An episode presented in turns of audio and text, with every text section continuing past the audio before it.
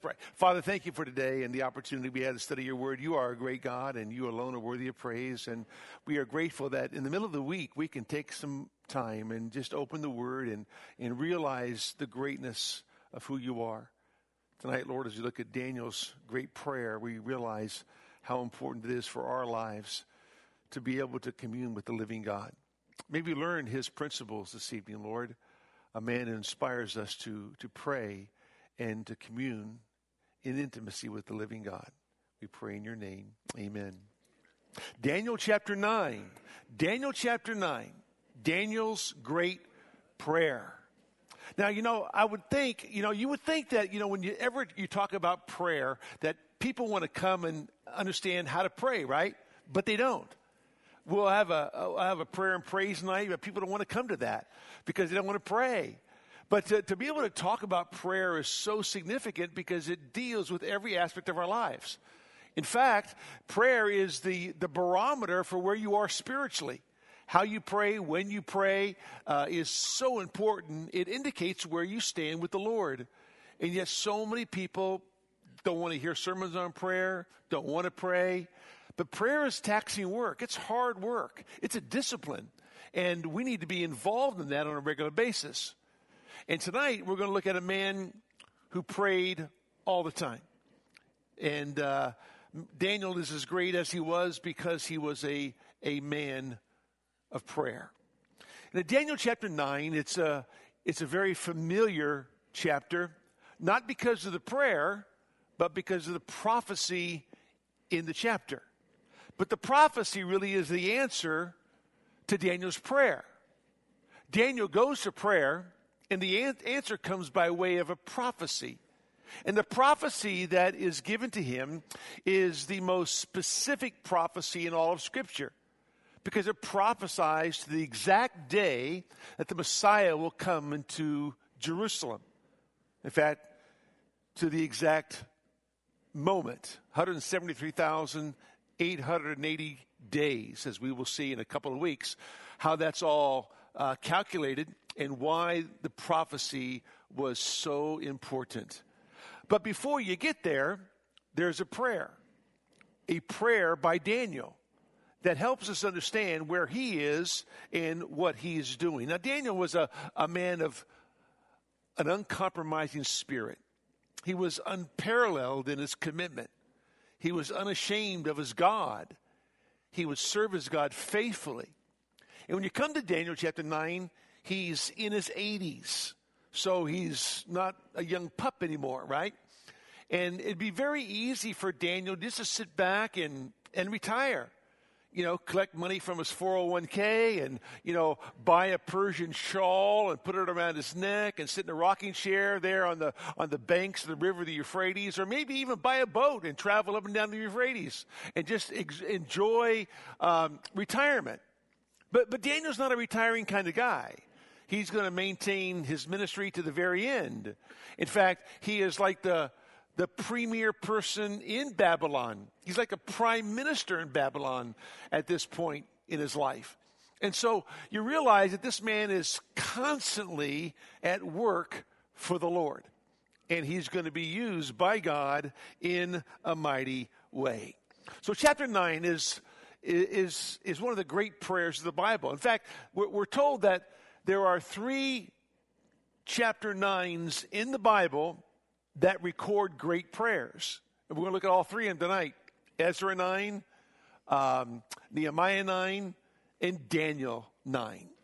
And all those chapters have a prayer by those men that exemplify the nature of their walk with the Lord. So, a good study for every one of us would be to study those prayers in great detail in order to understand why and how we need to pray. And Daniel's prayer is about the restoration of a nation. He begins to realize that time is short, the nation is going to be restored, and he gets really excited about that. But the answer to the prayer is not about Israel's immediate restoration, but the answer to their prayer by way of prophecy will be the restoration when Messiah comes. and the redemption that will be offered to them as a result of the Messiah coming. So he's going to get an answer that he's not expecting, but he's going to get an answer that will give hope to the nation of Israel. That's very important as you begin to study chapter 9.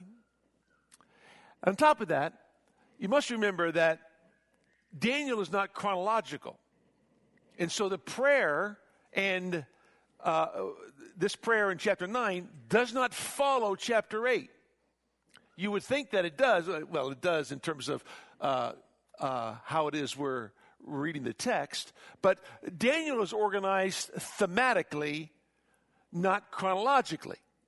So you got chapter 1, 2, 3, 4. Remember that? Then you got chapter 7. Then you got chapter 8, right?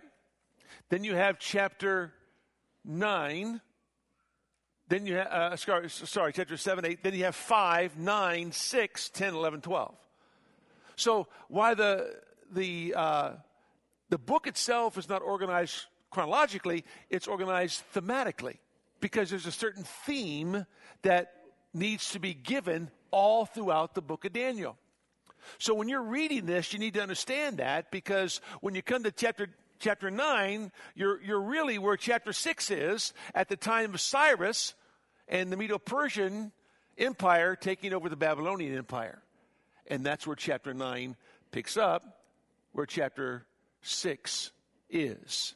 And chapter 9 happens before chapter 6.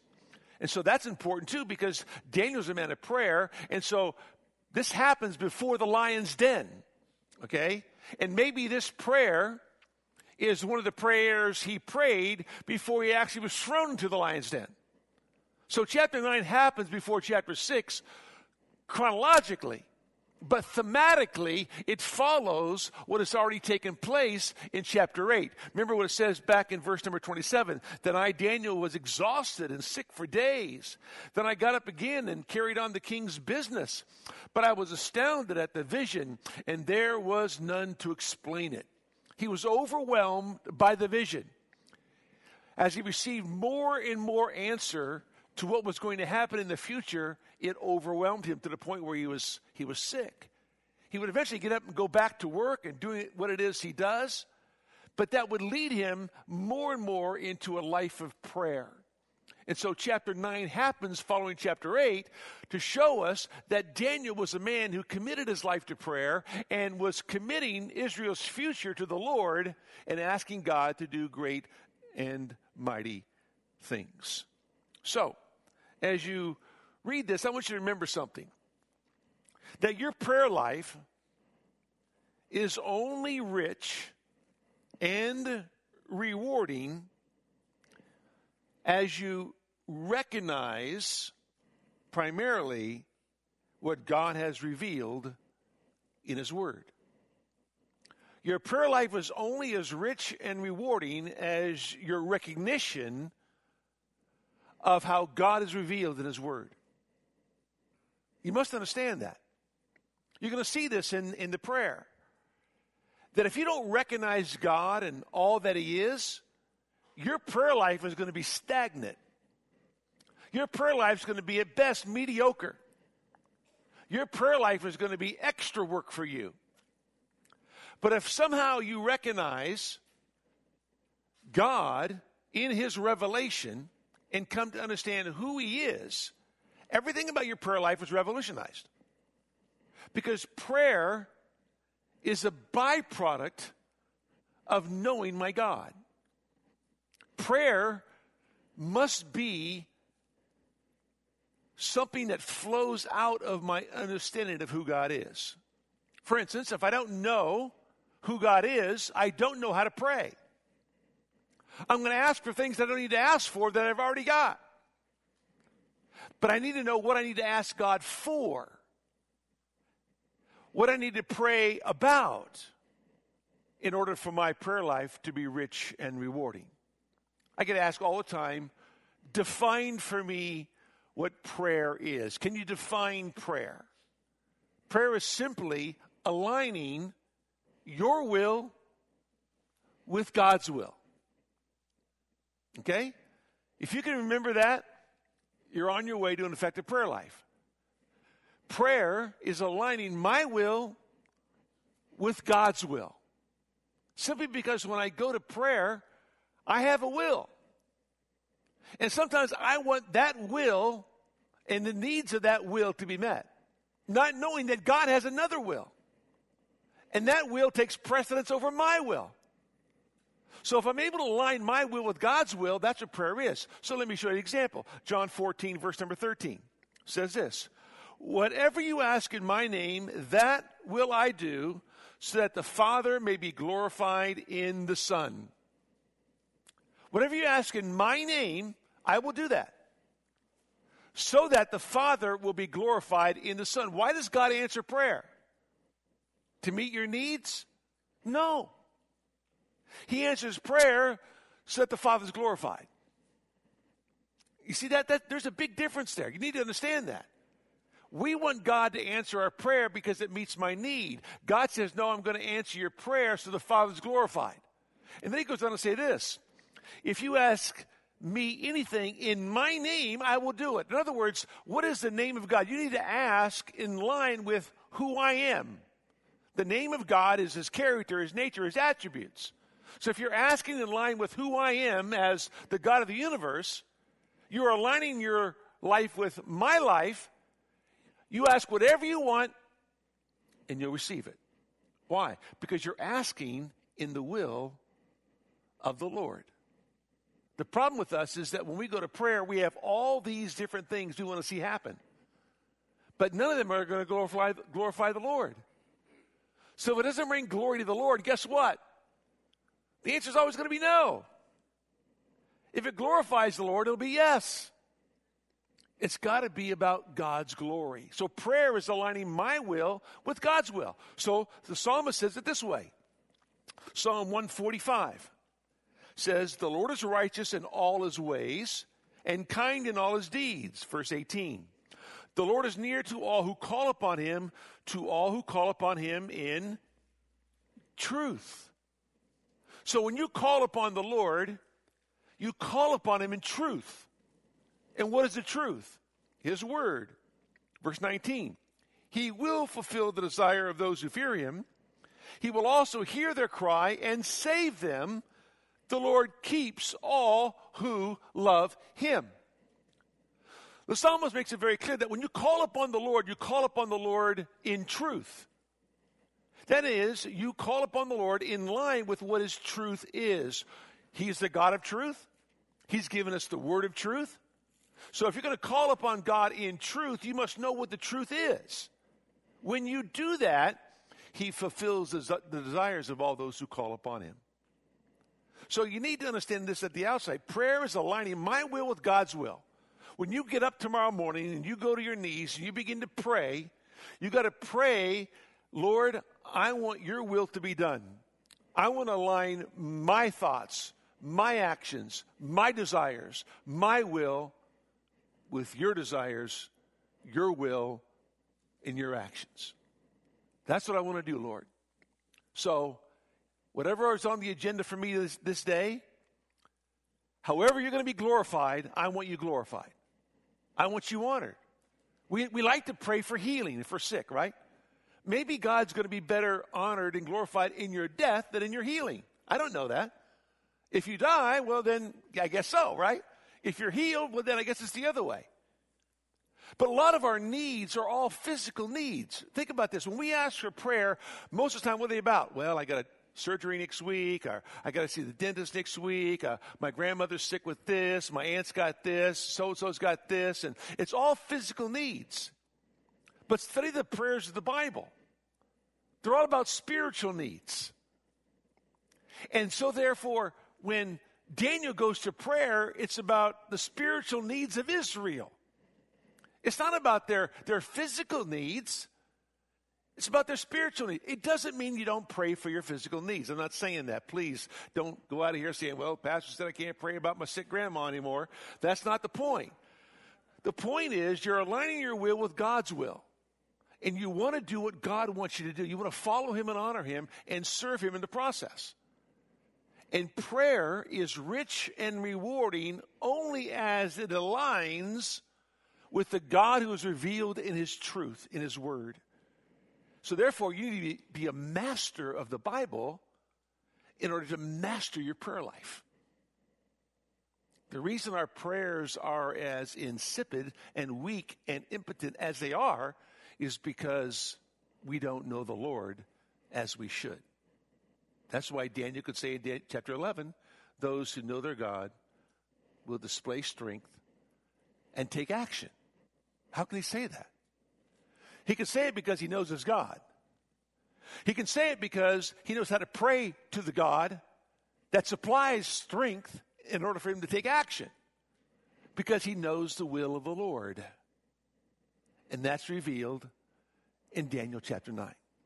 So let me read the first six verses for you because that's as far as we're going to get this evening. And then we're going to draw some principles, principles from that. We're going to look at the reason for the prayer and then the requisites for prayer. Okay? The reason for the prayer and the requisites for prayer. It says, Daniel chapter 9, verse no, number 1. In the first year of Darius, the son of Ahasuerus, of Median descent, who was made king over the kingdom of the Chaldeans. Now, remember, Darius is just a, a title that means the one who holds the scepter. Darius is Cyrus. Okay, I'm going to show you that in a minute. In the first year of his reign, I, Daniel, observed in the books the number of the years which was revealed as the word of the Lord to Jeremiah the prophet for the completion of the desolations of Jerusalem, namely 70 years. So I gave my attention to the Lord God to seek him by prayer and supplications with fasting, sackcloth, and ashes. I prayed to the Lord my God and confessed and said, Alas, O Lord, the great and awesome God who keeps his covenant and loving kindnesses for those who love him and keep his commandments. We have sinned, committed iniquity, acted wickedly, and rebelled, even turning aside from your commandments and ordinances. Moreover, we have not listened to your servants, the prophets who spoke in your name to our kings, our princes, our fathers, and all the people of the land. Now, note Daniel's great prayer. The reason for his prayer is because he was simply reading in the scroll of Jeremiah. In other words, because he was reading, he knew how to pray because he knew what God was doing, he knew how to pray. And so he makes it very clear that as he was reading the scroll of the book of Jeremiah, he realized something that now that he's in his 80s, he's been in captivity for 65 years, right? He knows that the 70 year captivity is coming to an end. So whether you count the 70 years from 605 BC, when Daniel was carted off to Babylon, or 586 BC, the third deportation, when the temple was destroyed, however you count it, you're getting toward the end. And Daniel recognizes that the 70 years is almost up. And so that, that would draw him and drive him to pray. So, what was he reading? Well, if you go back in your, your Bible to the book of Jeremiah, the 25th chapter, it says in verse number 8, Therefore, thus says the Lord of hosts, because you have not obeyed my words, behold, I will send and take all the families of the north, declares the Lord, and I will send to Nebuchadnezzar, king of Babylon, my servant, and will bring them against this land and against its inhabitants and against all these nations round about and I will utterly destroy them and make them a horror and a hissing and an everlasting desolation. Moreover, I will take from them the voice of joy and the voice of gladness, the voice of the bridegroom and the voice of the bride, the sound of the millstones and the light of the lamp. This whole land will be desolation and a horror, and these nations will serve the king of Babylon 70 years. Then it will be when 70 years are completed I will punish the king of Babylon and that nation, declares the Lord, for their iniquity in the land of the Chaldeans, and I will make it an everlasting desolation. So he reads that and he realizes that the king of Babylon's been destroyed. That happened in chapter 5. He reads that and realizes that Cyrus is in charge. So he's lived the fulfillment of Jeremiah's prophecy. Go to Jeremiah 29. Jeremiah chapter 29. Maybe this is what he was reading.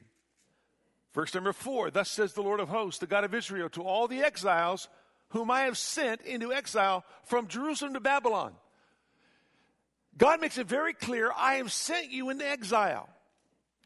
I have banished you to Babylon. You're there because of me. I put you there. You rebelled against me. You despised my word. You turned against my laws. You didn't listen to my prophets. I told you what I was going to do, and I did it. I put you where I said I was going to put you. Verse 10 For thus says the Lord, when 70 years have been completed for, my, for Babylon, I will visit you and fulfill my good word to you, to bring you back to this place for I know the plans that I have for you, declares the Lord plans for welfare and not for calamity, to give you a future and a hope. Then you will call upon me and come and pray to me, and I will listen to you. You will seek me and find me when you search for me with all your heart. I will be found by you, declares the Lord, and I will restore your fortunes and will gather you from all the nations and from all the places where I have driven you, declares the Lord and I will bring you back to the place from where I sent you into exile. So think about this. You're Daniel. You receive the scrolls. You're reading the book of Jeremiah. And all of a sudden, as you read this, all this just pops off the page at you. As if, wait a minute, Babylon's done. The king of Babylon's over. They've been destroyed by the Medo Persian Empire. Cyrus is now in charge. Cyrus is ruling. And that would take him back to the book of Isaiah, right? We read this last week. The book of Isaiah, chapter 44. It says in verse number 28 It is I who says of Cyrus, He is my shepherd, he will perform all my desire. And he declares of Jerusalem, She will be built, and of the temple, your foundation will be laid. Now remember, Jeremiah is prophesying on the cusp of the Babylonian captivity. So when Daniel reads Jeremiah, he realizes that Jeremiah was sent to bring the people of Israel back to repentance, but they would not listen to anything he said. So God put them into captivity exactly as he promised.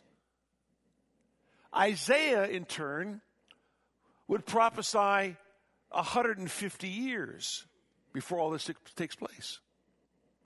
And so he would know all these things, put two and two together, and that drives his prayer life. It governs how he prays. It governs what he talks to the Lord about. Why? Because in it he sees God. He sees the hand of God. He sees the fulfillment of prophecy.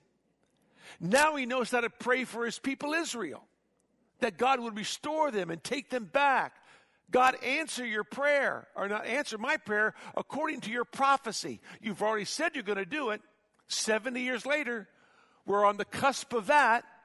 Now's the time, Lord. And he begins to pray for the nation of Israel. So the whole reason behind his prayer was that he was reading scripture, he was getting to understand the scriptures, and it propelled him to pray. Listen, God's word, uh, my prayer life is motivated by God's word. It's measured by God's will. In other words, my prayer life is measured according to the will of God as it is revealed in the Word of God. But the more I read the Bible, the more I want to pray, the more I see my need to pray. The less I read my Bible, the less I pray because I don't sense my need to pray. But whenever I open the scriptures and see my God, it drives me to Him all the more. That's why when people say, well, when you get up and do you pray first? Do you, do you study first? Do you study first and do you pray? You know, I, I just think that your prayer life is more vital when you realize it stems from what is written in the truth of God's Word. And so you begin to study that Word that you might learn to pray and seek the face of the living God. So important. So the reason simply was this he was reading the Word of the Lord and he began to understand exactly what God was doing. He knew, as Jeremiah says, then you will call then I will listen. Then you will seek with all your heart. And that's where Israel is. And he's asking God to fulfill his promises. So, from there, let me give you the, re- the requisites for prayer. These are the necessary elements for your prayer life. Okay? There are five of them. They're in the text. Let me explain it to you. Number one is this my prayer life is only as effective as my conviction about God's authority. There needs to be a conviction about God's authority. That is, His Word is authoritative. His word is true. Everything he says is true. God's word is absolutely authoritative because it's his words. If you recall back in chapter 8 of Daniel, it says, The vision of the evenings and the mornings which has been told is true. Daniel was absolutely convinced that the visions he received, the dreams that he had, came from God and were absolutely true. And as they were being fulfilled in front of him, right before his eyes, it only accentuated the authority of God in his life. But if I don't have a conviction that God's word is absolutely authoritative, that I am required to follow everything he says because it's not just a requirement, it truly is a privilege because God's not going to ask you to do things that, that, are, that are harmful to you. He's going to ask you to do things that will benefit your walk with Him and your testimony in the world. But I have to be absolutely convinced that God's word is authoritative. If it is, it drives me to prayer. For instance, Psalm 119. Psalm 119 says this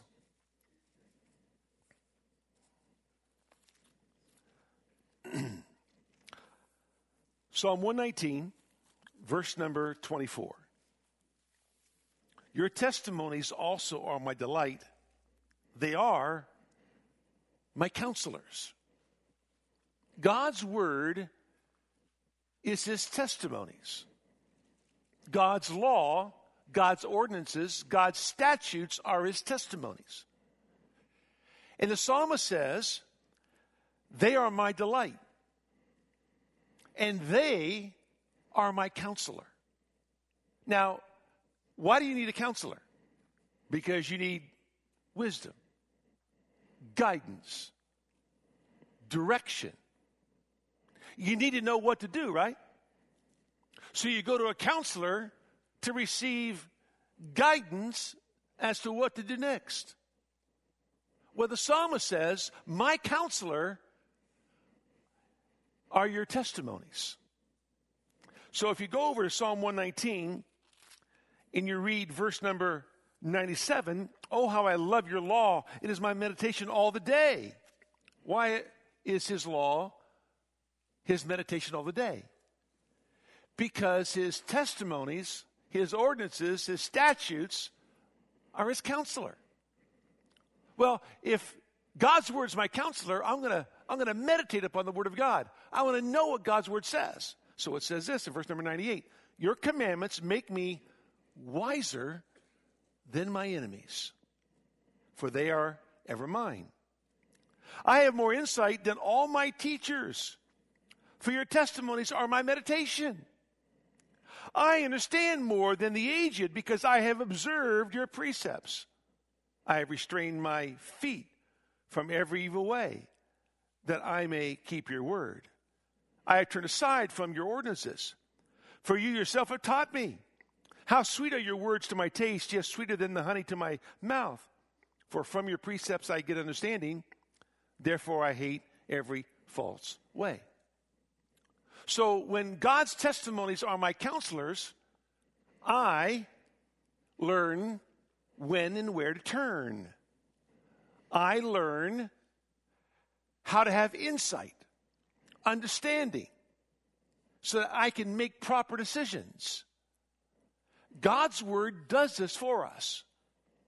So when I have a conviction that God's word is absolutely authoritative, I want to know what God has to say. Because God's going to direct me in the way that I should go. It always leads me to prayer. It always leads me to seek his face. Book of Ezra. Book of Ezra says this Ezra chapter 9. In fact, Ezra chapter 1, I think is very important. Now, in the first year of Cyrus, king of Persia, in order to fulfill the word of the Lord by the mouth of Jeremiah, the Lord stirred up the spirit of Cyrus, king of Persia, so that he sent a proclamation throughout all his kingdom and also put it in writing, saying, Thus says Cyrus, king of Persia, the Lord, the God of heaven, has given me all the kingdoms of the earth and has appointed me to build him a house in Jerusalem, which is in Judah. Whoever there is among you of all his people, may his God be with him. Let him go up to Jerusalem, which is in Judah, and rebuild the house of the Lord, the God of Israel. He is the God who is in Jerusalem every survivor at whatever place he may live, let the men of that place support him with silver and gold, with goods and cattle, together with a farewell offering for the house of God which is in Jerusalem. So, what you have in the book of Ezra is the fulfillment of Isaiah 45, verse number 28. So, Ezra is telling us exactly what's happening as we begin to understand the fulfillment of prophecy. Isn't it interesting that Cyrus, God's servant, his heart was in the king's, was in the Lord's hand. And the Lord would turn it however he chose to turn it. And isn't it interesting that every time God sent his people to build or rebuild the temple of the tabernacle, he always used the spoils of their adversaries. Remember when Moses left Egypt to build the tabernacle? He left with gold and silver from Egypt. Remember when Solomon built the temple? He used it, according to 1 Chronicles 26, from the spoils of all of David's enemies. And now, as they go back to rebuild the temple, the people there in the land of the Chaldeans, the Babylonians, where Israel's been held captive for 70 plus years, are going to go back and use the silver and the gold of the people who captured them to rebuild the temple in Jerusalem. God can do anything he wants, however he wants to do it. But very important. Turn back one page to Second Chronicles chapter 36. Again, verse 22 Now, in the first year of Cyrus, king of Persia, in order to fulfill the word of the Lord by the mouth of Jeremiah, the Lord stirred up the spirit of Cyrus, king of Persia, so he sent a proclamation throughout his kingdom, and also put it in writing, saying, Thus says Cyrus, king of Persia, the Lord, the God of heaven, has given me all the kingdoms of the earth, and he has appointed me to build him a house in Jerusalem, which is in Judah. Whoever there is among you, of all the people, may the Lord his God be with him and let him go up. That, that's just absolutely amazing That God shows us the fulfillment of prophecy in His Word and how Cyrus was going to be used by God to accomplish His purposes. Now, think about this.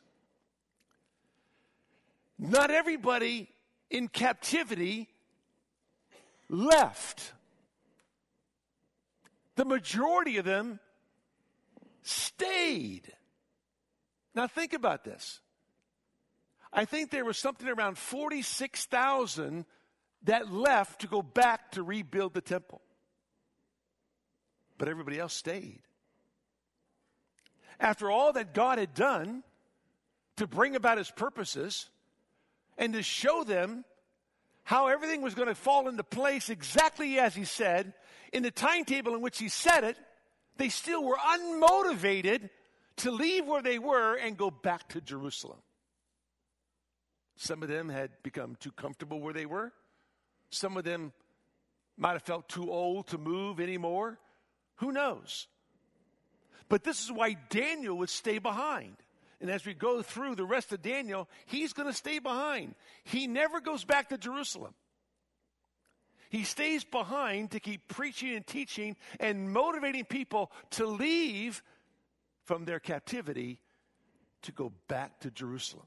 He had such a burden for the people, such a heart for the people of Israel. He felt a need to stay, to teach them, to motivate them to leave where they were and go back. But he had a great conviction about God's authority in his life. Number two, the second requisite for prayer not only conviction of God's authority, but a capitulation to God's sovereignty. A capitulation to God's sovereignty. In other words, I must have an absolute desire to submit to the sovereignty of Almighty God. Whatever his plans are, if I don't have that, my prayer life is going to be hindered. So let me say it to you this way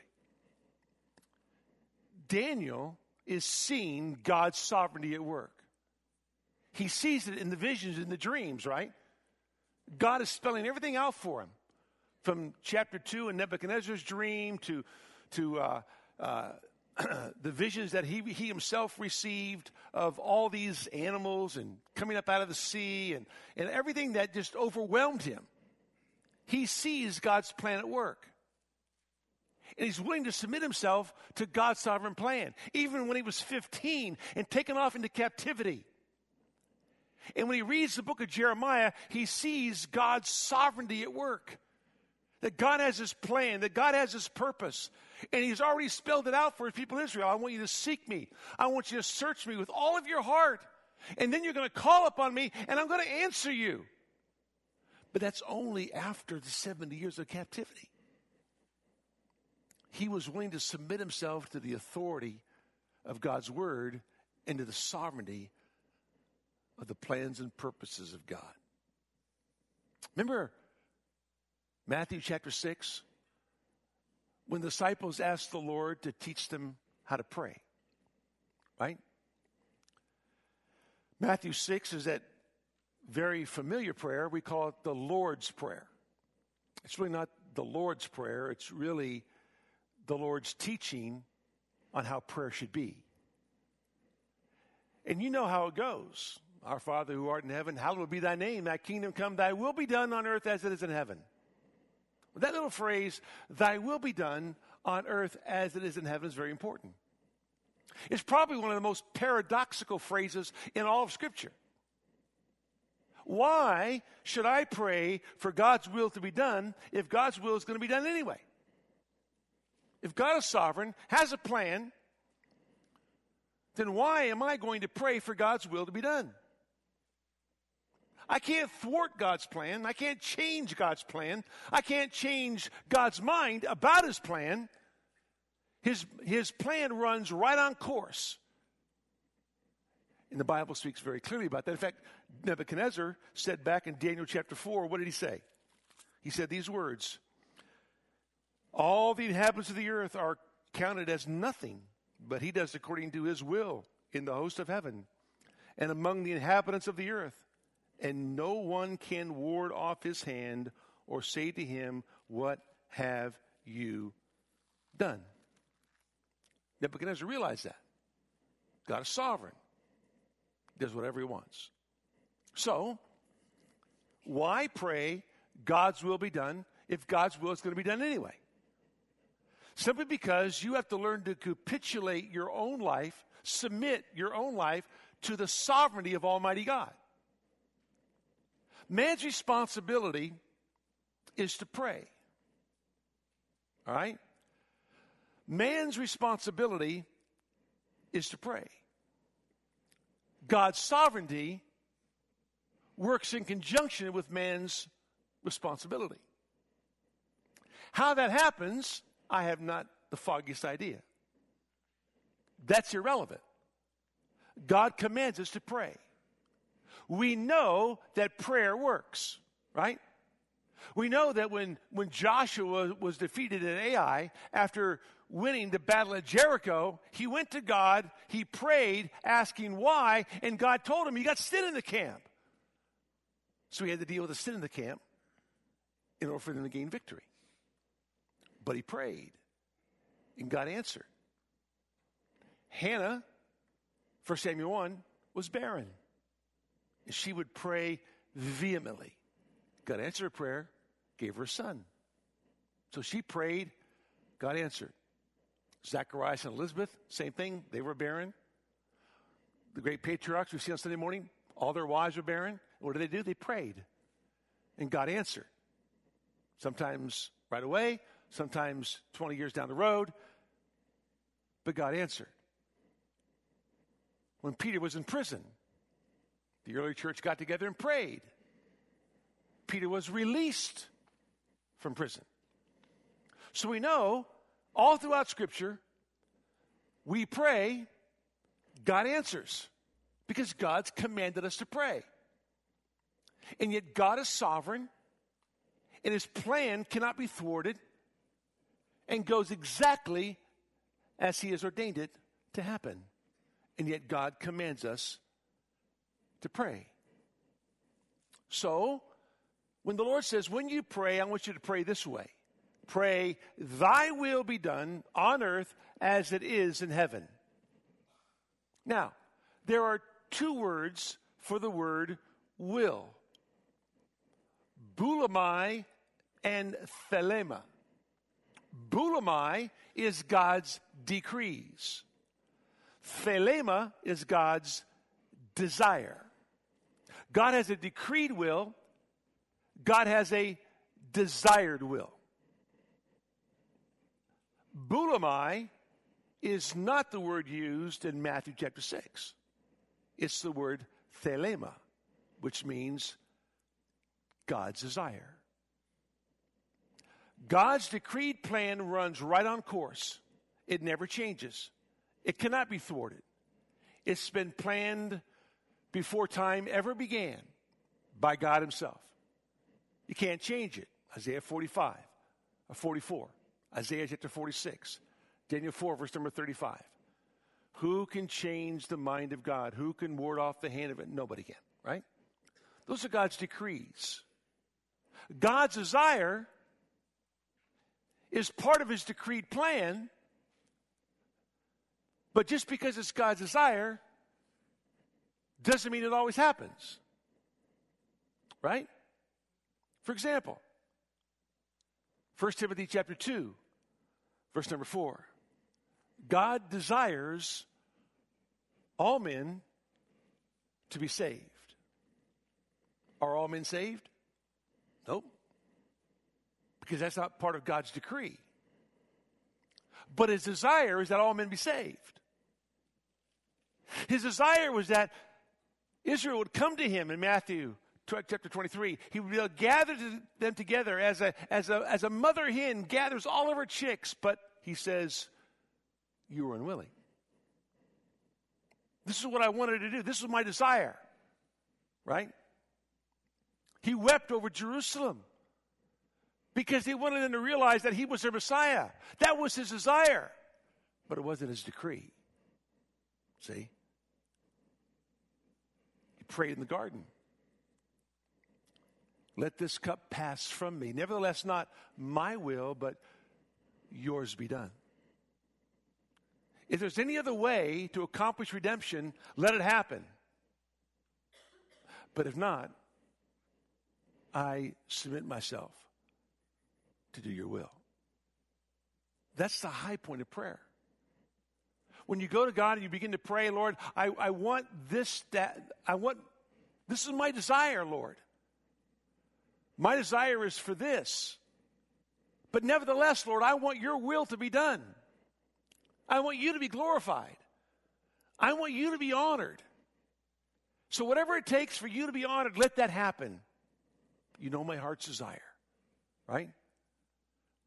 And so, when we talk about God's desire, we realize that this is the will of God, even your sanctification, that you abstain from sexual immorality. God's desire is that you remain sexually pure, right? But within his decree, there are many people that are not sexually pure. But his desire is that you remain pure and holy before him. His desire, according to Ephesians 5:18, is that you be spirit filled, that you walk in the spirit.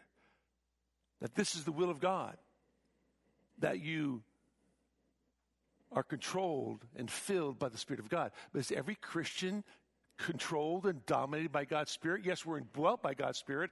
Do we, but do we walk under the control and power of the Spirit of God? Not always. That's God's desire, but it always doesn't happen that way. Our desire is to do that. It doesn't always happen that way. So you need to understand the difference between God's decrees and God's desire. That's why that's why the Bible says in 1 Peter chapter 5 that we are to humble ourselves, right? Humble ourselves and submit ourselves under God's mighty hand of destiny. 1 Peter 5, 5 and 6. We submit ourselves under God's predetermined, destined hand. We told you that the phrase mighty hand is a phrase used in the Old Testament to refer to Israel's discipline or Israel's destiny. We are submitting ourselves to God's mighty hand of destiny. If you are unwilling to capitulate to God's sovereignty, you will wrestle with God every time you fall to your knees. You will fight with God. You get angry with God. You get bitter at God. Why? Because God's not answering my prayer. God's not doing what I want Him to do.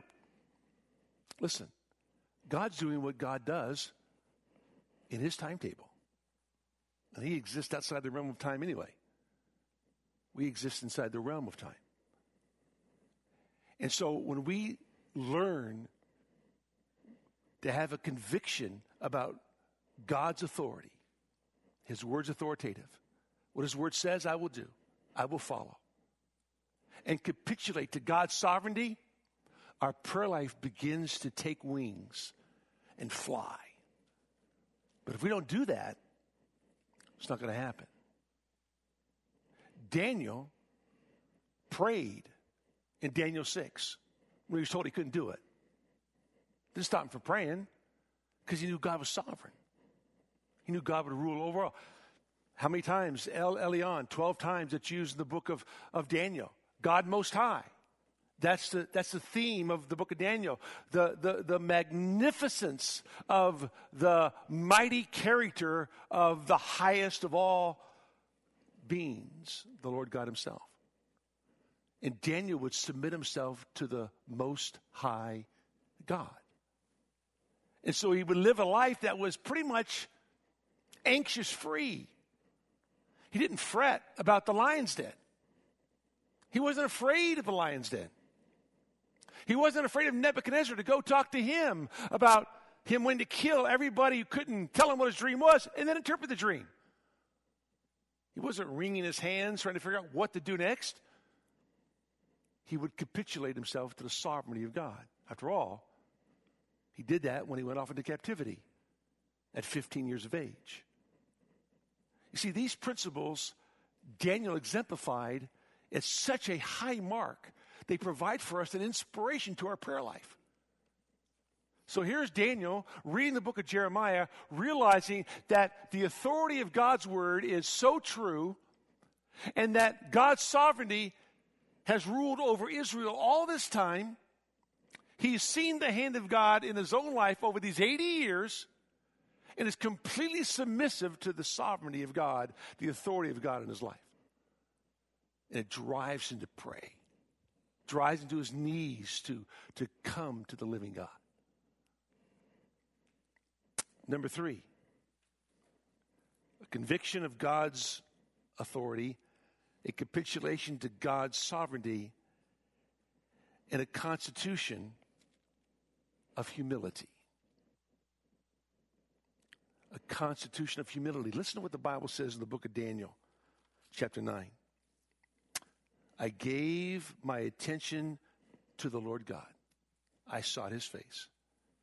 To seek him by prayer and supplication with fasting, sackcloth, and ashes. All of that's symbolic of a humble spirit. Daniel didn't have rags, okay? He was a prime minister of Babylon, or in this case, the Medo Persian Empire, right? He didn't live in rags. He didn't sleep in a, in a bunk bed, okay? He didn't sleep on, uh, in a sleeping bag. He, he had the best of everything. He didn't have to do this. But it signified the humility of his life. He was completely broken over what God was doing. He humbly came before his God. Humble yourself in the sight of the Lord, and he will lift you up, right? He'll lift you up in his timing. But one of the reasons our prayer life is so bad is because we are so arrogant. We expect God to answer us. We almost demand God to answer us. But yet, we're so unworthy. Daniel recognized his unworthiness.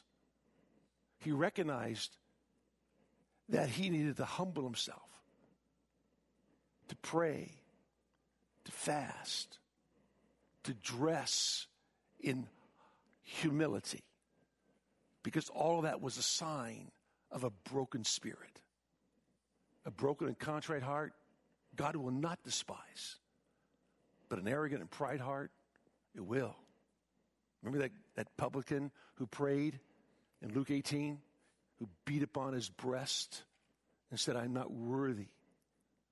I'm not worthy because I'm a sinner to even lift my eyes to look at the Lord.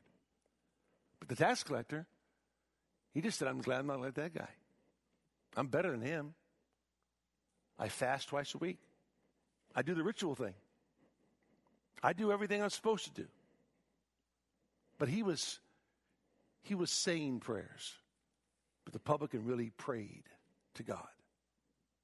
There's a big difference between saying a prayer and praying. Unfortunately, for the most part, we say prayers, but we don't pray. Why? Because we just don't have the attitude of humility. That's just not part of our Constitution.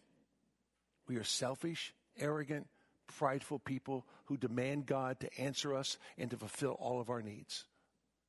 And when He doesn't, we get angry. Oh, by the way, that's how you know you're arrogant.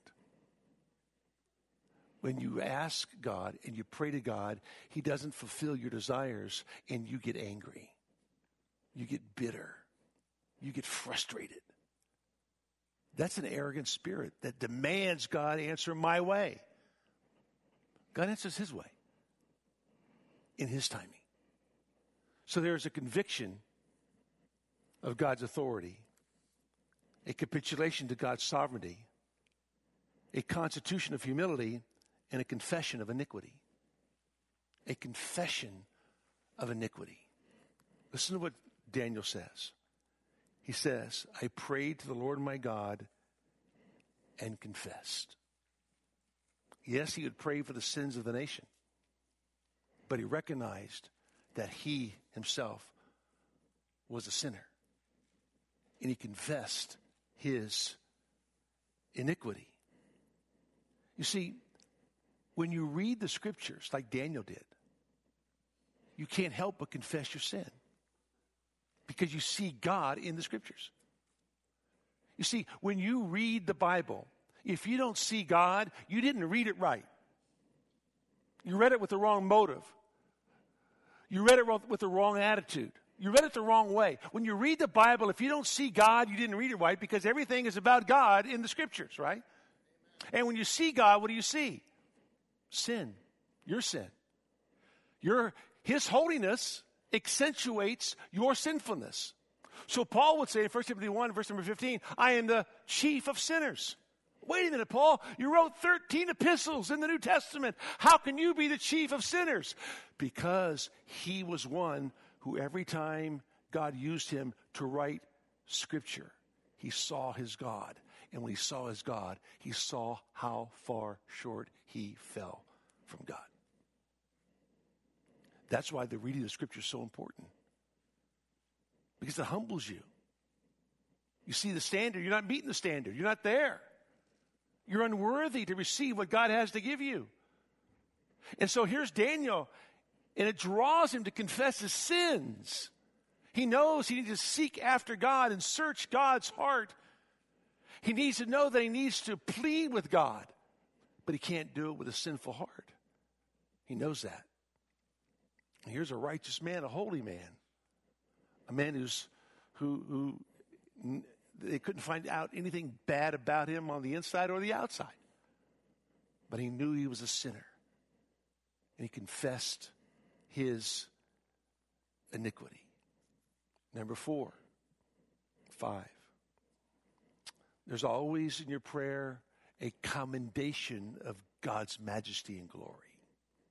Look what he says. Daniel chapter 9. O Lord, the great and awesome God who keeps his covenant and loving kindness. Verse 7, righteousness belongs to you, O Lord. Verse 9, to the Lord our God belongs compassion and forgiveness. Verse 15, O Lord our God who have brought your people out of the land of Egypt with a mighty hand. There's that phrase, mighty hand. Okay? He recognizes God's redeeming, delivering power. O Lord, verse 16, in accordance with all your righteous acts. He is affirming the majesty of God by saying, Lord, you putting us into captivity was a righteous act. You putting us here for 70 years was out of your compassion, without out of your loving kindness, without of the fact that you are an awesome God. He wasn't saying, It's about time you're getting us out of here, Lord. It's about time you're answering prayer, Lord. No, he's recognizing God in the whole process. His righteousness, His forgiveness, His loving kindness, His compassion, His awesomeness. He is the majestic King of the universe. And when you pray, you pray in line with the majesty of God. You are affirming all that He is. You are glorifying and magnifying all that He is. Our prayers need to be filled with God's attributes. Lord, I know that you're righteous. Lord, I know that you're, you're, you're a forgiving God. I'm asking for forgiveness. Lord, I know that you're an all powerful God. Lord, I'm asking you to do this based on your omniscience to the situation. Things that I don't know, you do know, Lord. Lord, I'm asking that you be lifted up and glorified because it's your name that's being put on display. I want your name to be seen, not my name. And if your name is better seen in my infirmity, then Lord, may I keep that infirmity. That's what Paul prayed in 2 Corinthians chapter 12, right? He wanted God's will to be done. Because there was always something that he commended about God's majesty and glory. Did I say there was five? How many did I give you? Six? One, two, three, four, five. I give you five. Oh, number six. There's always a prayer life that has at its culmination fervency and frequency. He says, I seek your face. It's a phrase that signifies a tenacious spirit. Listen, if you understand the majesty of God, if you understand the authority of God, if you understand the sovereignty of God, if you understand how, how with humility you are to come to that God and confess your iniquity, guess what? You are running to pray. There's a frequency and there is a fervency behind your prayer life. The effectual, fervent prayer of a righteous man availeth much. It doesn't say the effectual prayer of a righteous man. It says the effectual, fervent prayer of a righteous man. Why? Because righteous men pray with fervency. They pray with frequency. We are to pray without ceasing. 1 Thessalonians 5.17, right? That's way our life is to be marked. We are to pray without ceasing. There's a frequency about our prayer, and there's a fervency in our prayer that drives us. And that's all based on God's authority and what he has said in his word. This is, this is where Daniel was. He reads the book of Jeremiah and all of a sudden he bursts into this great prayer, this prayer that just, just rings throughout all the Old Testament of all the attributes and authority of God in his life, the sovereignty of God and how he humbly comes before God and confesses his sin. It's an inspiration on how you and I need to pray. Inspires us to say, Lord, teach me to pray as Daniel prayed. Teach me to have a heart for the people of my church, like, like Daniel had a heart for the people of his nation. Teach me, Lord, to come with fervency more frequently to the throne of grace. Let's pray. Father, we thank you, Lord, for tonight and the opportunity you give us to spend just a brief moment in the Word to look at what it means to pray as Daniel prayed. We ask, Lord, that you go before us and give us wisdom. I pray that you'd revolutionize the way we commune with you. And that, Lord, we would be willing to submit ourselves to your sovereignty. Recognize, Lord, that you are all authoritative. Your word speaks truth, and I am to submit to it. And that, Lord, with humility and great confession of all my sin, I bow before you and fervently petition you as my God. And Father, we pray, as James says about Elijah, the effectual, fervent prayer of that man brought about great results. May be that way with us as a church. We pray in your name. Amen.